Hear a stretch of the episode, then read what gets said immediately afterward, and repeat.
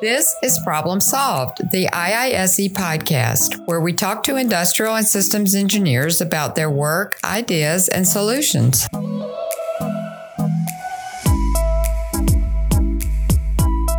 Hello, and welcome to Problem Solved, the IISE podcast, the final part of our triple episode premiere.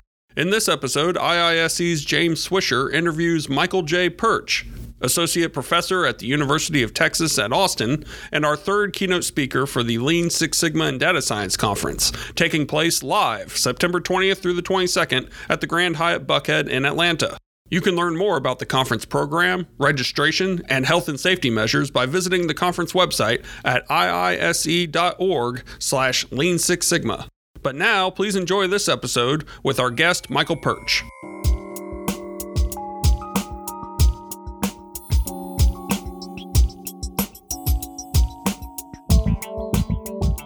Michael, thank you so much for joining us today. It's my pleasure to be here, James. Thank you. Well, we really appreciate it. We're excited to have you. Excited to have you on the podcast today, and excited to have you as a keynote speaker at our Lean Six Sigma and Data Science conference in September. Um, for many, many reasons, we're excited to have you. But one of the things that I'm excited to hear about today is a story that you share on your website about how in high school you struck up a conversation at a gas station of all places with a student engineer, and that got you hooked on pursuing an engineering education. So I'd, I'd love to hear more about that. Could you tell our audience about it? Hey, thanks a lot, James. I'll tell you what, I still pinch myself. I can't believe I'm an engineer. I can't believe it actually worked out. See, the thing you have to understand about me is that growing up, I came from a low income family. There was, um, you know, issues like alcoholism and so forth in the home. And I was working from quite a young age, just to, you know, clothing and basic necessities. I was working full time in high school. And so wow. you can imagine working full time in high school. I wasn't exactly uh, top of the class. I was slipping through a lot of classes. Right. And one night I was coming home late, a dark, cold evening in Canada, coming home from that pizza restaurant. And I stopped to fuel up my um, junker, the vehicle I could barely afford. right. And, um, you know, being a Canadian, we just kind of have conversations with strangers all the time. So, I, so, so I'm standing there. Polite, polite conversations polite, exactly. with strangers. So so I'm filling up that Mustang too, 1978, and there was a, a person on the other side of the pump just starts talking to me. And it was kind of a nice conversation, casual. And then they suddenly turned to me and they said, pointing at my car, they said, Do you know how that works? Interesting. Now I was kind of, I was kind of taken aback. I was like, well, I kind of stumbled a bit. I said, four stroke. Um, I, I think I know something about internal combustion engines. And they said, no, how it really works. And I said, I guess not. And they came over on my side of the pump and it was frosty and cold.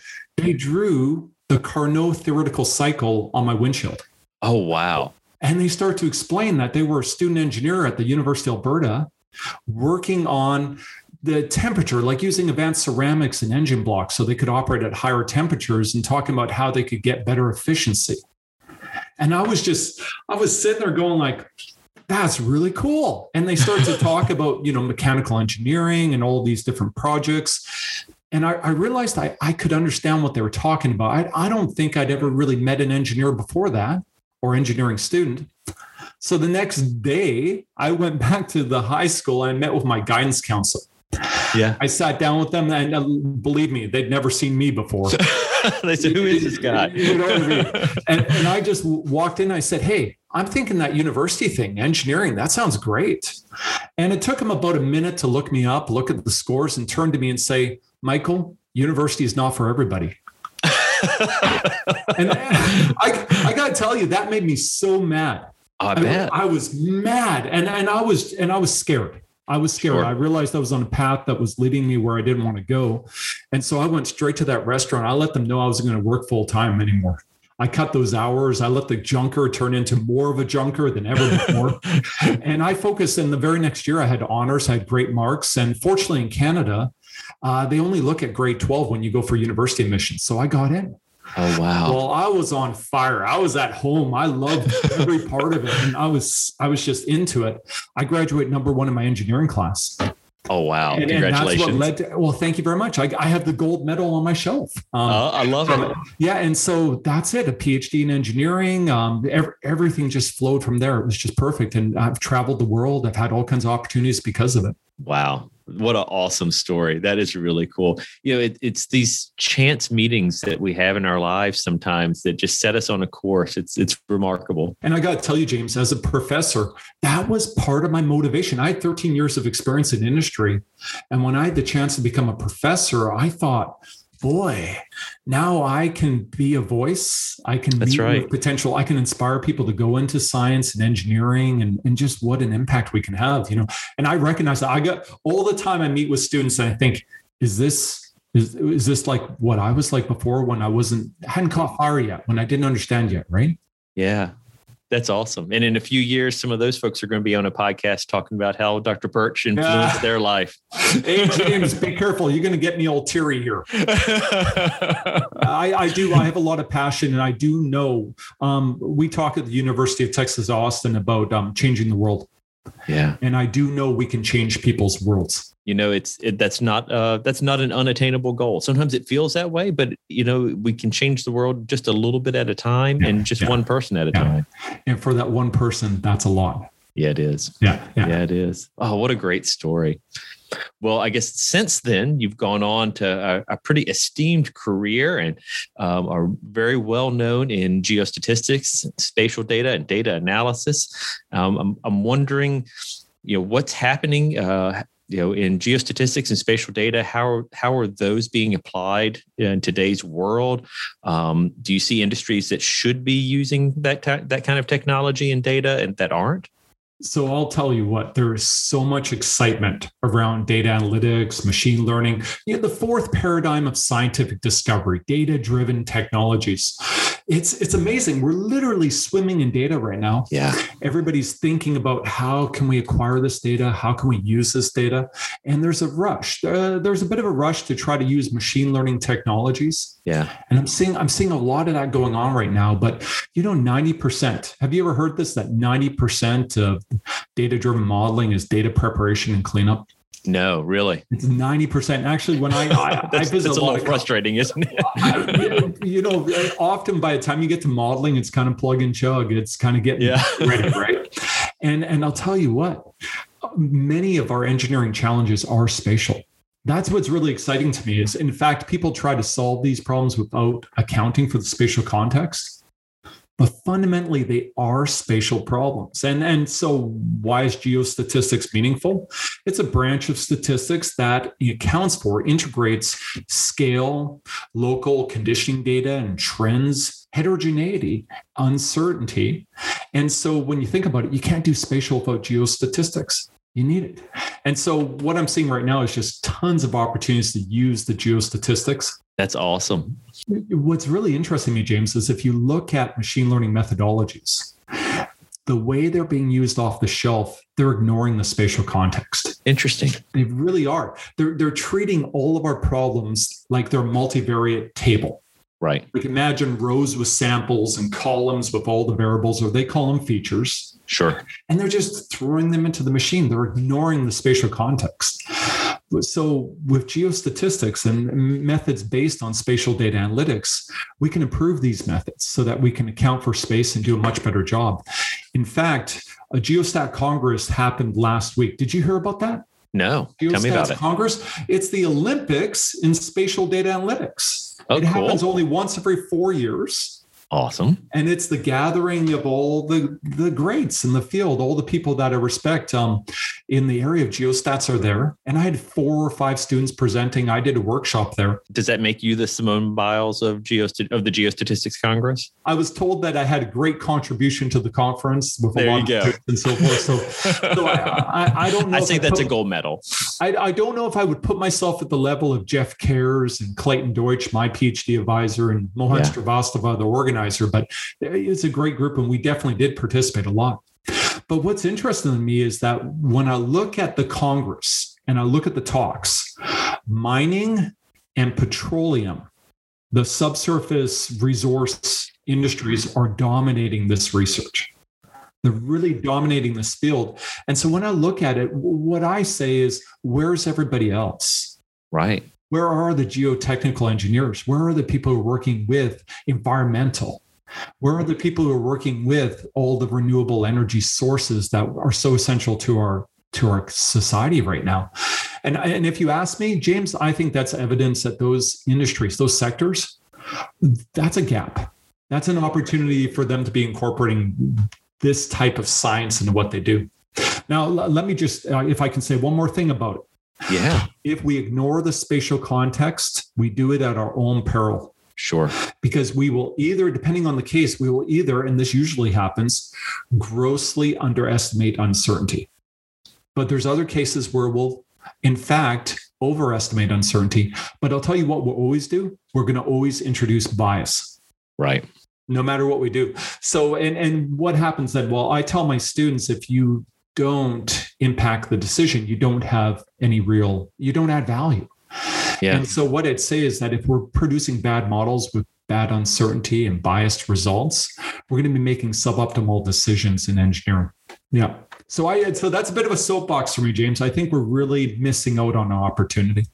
Yeah, I think you're right, um, and I know you, have you hit on a key point there. Certainly, bias in modeling, um, you know, particularly machine learning, artificial intelligence, is, is, certainly a hot topic right now. And how do you help your students um, not have their thumb on the scale, so to speak? well, so the first thing is this: you ever watch MythBusters? Yeah. So I, I, have three kids, and they all grew up watching MythBusters, which I just thought was great. You know, Jamie and Adam.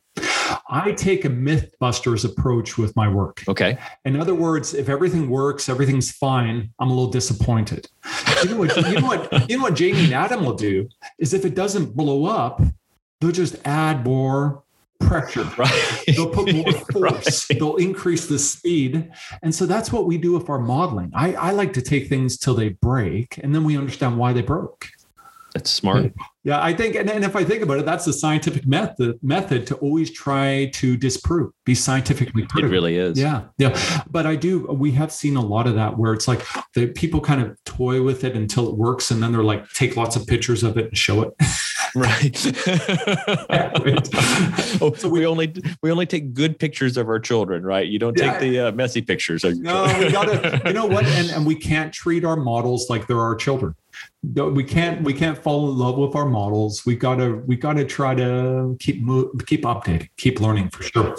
Now you talk about bias. One thing I, one of my phd students wendy liu what she actually did was she answered that question. We created spatially biased data sets and we fed them through machine learning methods. Yeah. And what was fascinating if they train with biased data but then you test them you apply them with unbiased data guess what that signature, that that pattern of bias remains. Right.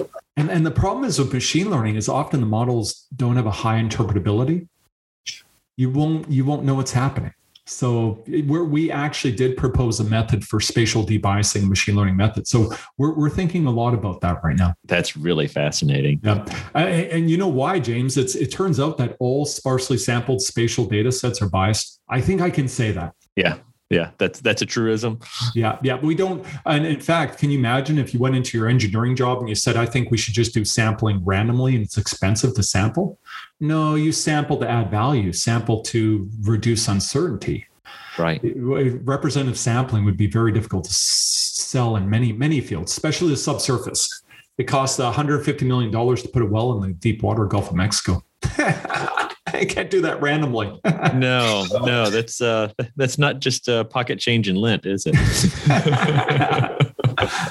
well, you mentioned that there's you know sort of a, a, lack of some fields showing up um, these days. How do you think we get more people involved in using spatial yeah, data? Yeah, yeah. And, and James, I think it all comes down to accessible education. Um, uh, last year alone, I trained 1,700 working professionals in 44 engagements. Wow. I have a YouTube channel um, with every one of my lectures from the university. And this is pre-covid. I didn't do this because of covid but i was right. and i wasn't i didn't record in the classroom. I recorded by my desk in order to produce like a good product for people to watch. Yeah. And i'll tell you what 20000 views per month. Wow. And these are engineers from all over the world and they're gaining new skills. Uh, what I also do is I, I build kind of well documented workflows, interactivities, because the best way to learn data driven methods and models is to play with them. Right. So when I teach engineers and I use this content, I find they learn pretty quickly. And so I think it's producing content. It's up to us. We have to assist our, our fellow engineers in, in this transition. Now, I also think there's some fear, James. I think that I think there's this kind of uh, the machine is going to replace us kind of thing. Right, right, and, right. And, and, I think there is mm, managing expectations so people can understand how the machines can kind of augment, can assist, can help us do our jobs, add value. But the way I like to say it is engineers will have more time to do engineering. Yeah, that's right. Engineers will have better lenses to be able to explore and see complicated systems. That's that's my approach to it. I think that makes a lot of sense, and and that's something that is not easy, at least today, not easily uh, replaceable by a machine. Um, that that human judgment and and uh, discernment. So yeah, let the let the computer do all the crunching, and then uh, you draw the conclusions and make the recommendations. Right. Yeah, and, and we're going to retire with um with less ergonomic injuries. Yes, that's exactly right. yeah, I can still I can still remember my um, undergraduate senior design project trying to key in all that data. You know, it's a wonder we don't all have carpal tunnel from that. exactly, exactly, and I've, I've seen it in my in the field of geophysics where people are making interpretations on the old workstations, and you could hear them in their office just click, click, click, click, click, right. click as they're interpreting on all these sections, and then the transition to guided interpretation workflows where you interact with the machine yeah. And imagine you you click on a location in the geophysical information. You say, I think something's there, and it suggests how to propagate away from it. Then and then you go, no, no, bad machine, you got it wrong. and, the, right. and the machine goes, oh, okay, I learned something from you, and then it tries again. You know, imagine that versus you're manually trying to click on all those sections. Yeah. Yeah, absolutely. That's yeah. that's where we want to go. Yep. And then I'll tell you what, another thing is many of our engineering problems are so high dimensional so complicated. And I, I, get really excited about dimensionality reduction when you can see your problems in a low dimensional space. You can start to interpret and learn new things, see new things, you know? Absolutely. And, and we can also find out when multiple competing information sources start to be contradictory. And then we go back and understand, okay, what went wrong?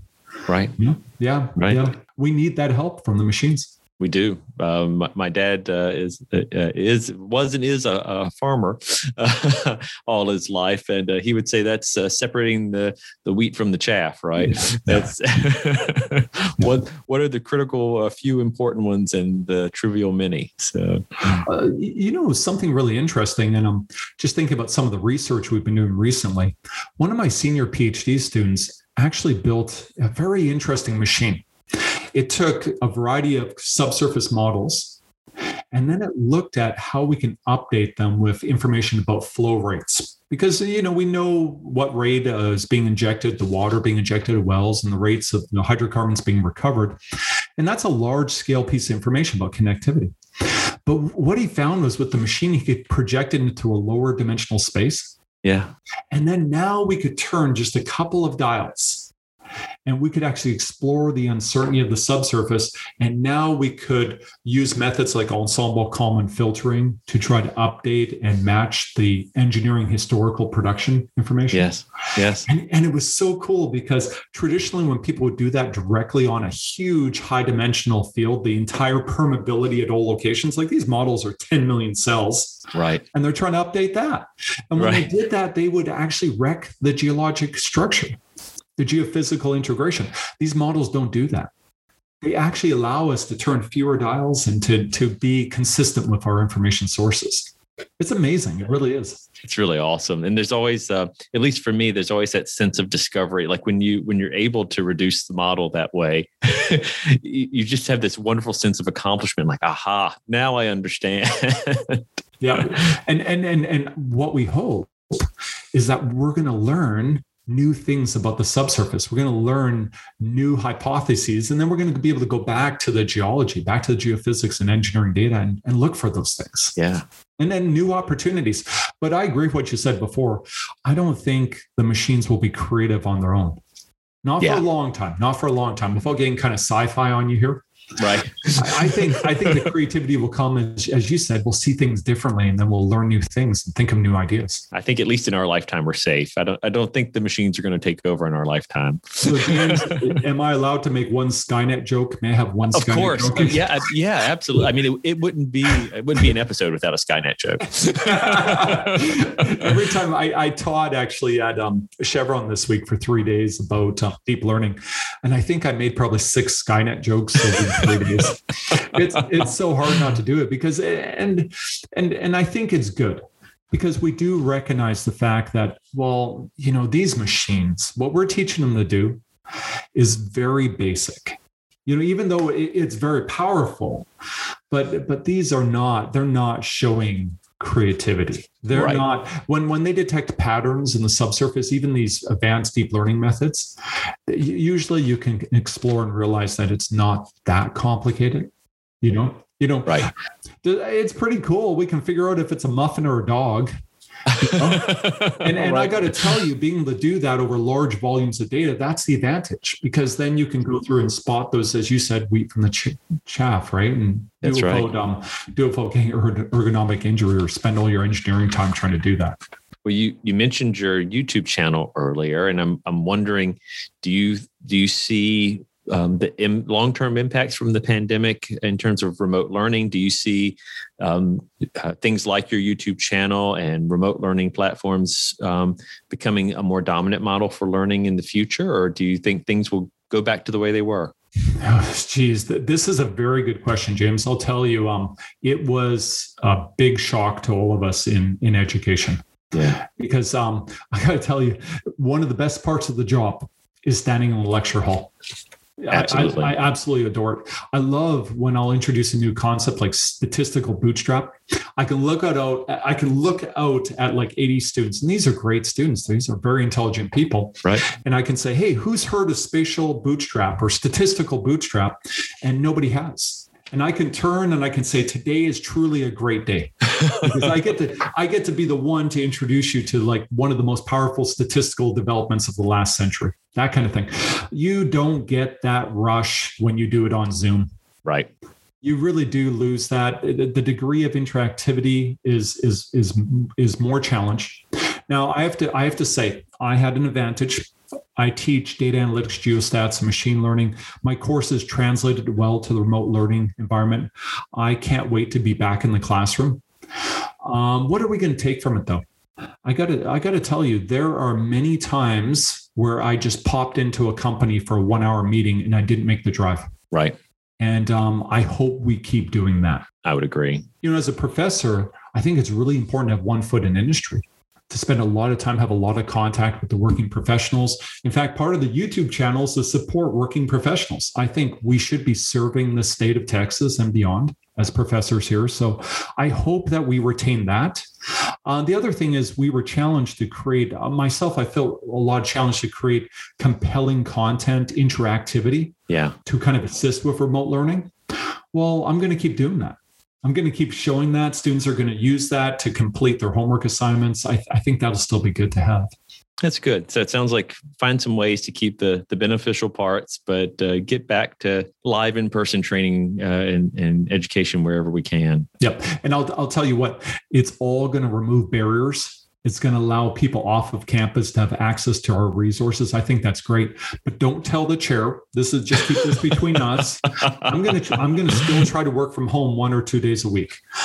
Because as a professor, let me tell you, your time can be very fragmented when you're in the office. Oh, I bet. Yeah. I, I, tend to have an open door policy with all my 15 PhD students and other undergrads will just show up. It's I, I was often staying until nine o'clock or later in the office to get my job done, you know. So I'm gonna I, I may work from home one or two. Yeah, I think a lot of us are gonna do that, right, James? We're gonna work from home still a little, right? I think so. I think so. And, and I think that's smart. I mean, it helps everybody have a work life balance and you're still able to be effective. When I meet with people in companies, the management's saying that they're saying we never knew. Right. We never knew people were going to be actually more productive when they're able to kind of sit there in their slippers. It is remarkable. it really is. Well, you cut you're cutting out so much of that non-value added time. You know, getting in the getting in the car and commuting, and uh, you know, all of those little things that add up to time. And um, let's face it, the ergo, the quality of your breaks you take at home. Like I literally take the dog for a walk around the neighborhood. You feel so refreshed. You come back in, you're you're good.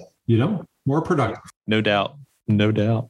Well, tell me a little bit. You you mentioned um, the effects of the pandemic for you. How about for your students? Do you see students moving in a different direction post pandemic in terms of what they're interested in? Yeah, this is, I, I got to tell you, it's really hard for me to deconvolve the pandemic from also the digital revolution. Yeah. Because both of those are kind of going on at the same time. I, I, my courses in data analytics, geostats, and machine learning are filling up literally within hours of opening. Wow. Like there's so much demand for this knowledge right now. In fact, what's amazing is um, I, I had several undergraduate researchers last semester, which is really unheard of. That's kind of a huge load. Yeah. And these are students who just really want to gain these types of skills and get more kind of credibility and knowledge and skills and demonstrations and so forth that they could share. And so there's a huge interest among engineering students to have data analytics and machine learning skills. So I'm seeing that. I'm definitely seeing a lot of that. I think that what these students are also realizing is that if they're putting on their CV that they know data analytics and machine learning, yeah, that they need products. Right. They need to have something to show. And that's what I tell them. I, I say, hey, if you're going to have that on your CV, you should have a GitHub repository, open source, where people can see or contribute to other people's open source content. Sure. Um, and and that's a great thing. That that's actually the the real CV for this this field, these topics. So I'm seeing a lot of students really seeking these skill sets. At the same time, on the other side, I see pull. When I visit companies, they keep asking me, where can we find the engineering students who have these skills? Right. So I, for me in this field, very exciting right now, for sure. Absolutely. Future is very bright. Well, we're really excited. Uh, speaking of bright futures and getting back to uh, live in person interactions, so we're really excited about uh, the Lean Six Sigma and Data Science Conference in September, and very, very grateful and excited to have you as a keynote speaker. Can you um, give us a sneak peek of maybe what you might be sharing? You don't want to give away too much, but maybe maybe just a little bit of what you're going to share. Geez, you know, I'm not. You know, I'm not very good at PR here, James. I'm, I'm, I so right now, let me just apologize. I'm either going to say too much or too little. and if I'm personally responsible for destroying your conference, I apologize. I feel, I feel a huge weight of responsibility on my shoulders right now. Oh, don't, don't at all. What, whatever you say will be perfect. so ever since I got the invite, and I do appreciate the invite, and I and I love it. I hope you can see it's very special to me to be able to address a large group of engineers and to be able to make statements about education and opportunities, I've been thinking a lot about it. I, and, and I'll tell you, I've been reflecting on all of the professionals I've taught in the last year. Like literally so many. It's been so exciting and, and so great. And, and what I've seen is there's so many engineers that are really interested in learning new skills, being able to immediately add value at work you know have eh, basically build up that toolkit your engineering toolkit. And and, and look at data and look at problems differently and, and find new lenses to see the world. And so what i've been thinking a lot about what that means. Like what does the practice the profession of engineering mean in the fourth paradigm the data driven discovery era right and so i've been thinking about specifically how can we augment the first, the second, and third paradigm? Just to recap that, James, the first paradigm was that idea of experimentation. We've been doing that for thousands of years, right? We've right. been exploring our environment by doing experiments. Second paradigm was this idea of theoretical science, finding the fundamental laws. The third paradigm was computer simulation. We found out the world was too heterogeneous, too complicated. We couldn't solve it all by first principles. Right. And so I've been thinking about what it is to be an engineer and how we can use what, what we're very good at the first, second, and third paradigm. We do that. We, we got that. Let me put that. We, we got that. Right. And how we can plug that in, use that in the fourth paradigm. And so I'm excited I, I actually think there's great opportunities. So you're going to see me show up and just be ecstatic. Awesome. Like just very excited and share a very positive message. But you know, I am a scientist and I am a Mythbusters approach. And so right. there's going to be that, you know, that voice inside your head you know that kind of negative one that kind of says uh this ain't going to go well right right well that voice is saying well you know that inner critical scientist who says you know okay what could be the problems what are the pitfalls and so i, I am concerned about some things i'm concerned about some directions and trends and um, a dilution or departure from fundamental engineering I, I really I, I think a little bit critically about that um, Dr. Torres Verdin from my department had a great quote. Don't use machine learning as a crutch instead of understanding the fundamental science and engineering. It's a great point. And so, so look for me to make some negative comments. I'm going to be kind of getting a little grumpy here and um, you know, and, and I'm going to have a, a, devil on one shoulder and an angel on the other. You're going to. It's going to be pretty crazy. Let's put it that way. it's going to go back and forth. and I, and so I'm going to talk about engineering practice and our responsibilities, check understanding and checking our models, and that's for sure going to going to happen. I have gone. Let me just put it this way: I go to tech meetups. I love it. I'm I'm kind of on the tech side, the engineering side at the same time. And I've heard people make the following statement, and it keeps me up at night. I built a model. I don't understand what the model did or how it works, but it was accurate, and that's all that matters. Mm. And James, that keeps me up at yeah, night. That, that keeps me up at night too. yeah, yeah, yeah so so i'm definitely going to come across as you know a bit grumpy about those types of statements. I don't support the black box type of approach. I think we have to understand what we're doing as engineers. But i'll tell you let me just finish on one thing and that is i promise you that as any good keynote talk there will be an invitation. Love it. I will provide demonstrations and i will leave you with products and i will invite people if they haven't to get started. Awesome Okay. That that is the hallmark of a good keynote. Wow. Well, Dr. Pyrcz, I can't wait for September uh, and uh, certainly really, really appreciate uh, all that you are doing in your field and beyond, and all that you're doing to inspire um, that next young person who uh, doesn't know that they want to be an engineer yet and is just on the cusp of discovering that. So, thank you for, for motivating others and, and encouraging others to be the best people that they can be. The whole world for me is a gas station, James. I love it. I love that. That's a T-shirt right there. well, Dr. Pyrcz, thank you so so much for your time today, and we're very much looking forward to seeing you in September. It's been a pleasure. Thank you very much. Thanks for listening to this episode of Problem Solved, the IISE podcast, a production of the Institute of Industrial and Systems Engineers in Metro Atlanta. This podcast is produced by David Brandt, Keith Albertson, and Michael Hughes, and edited by David Brandt.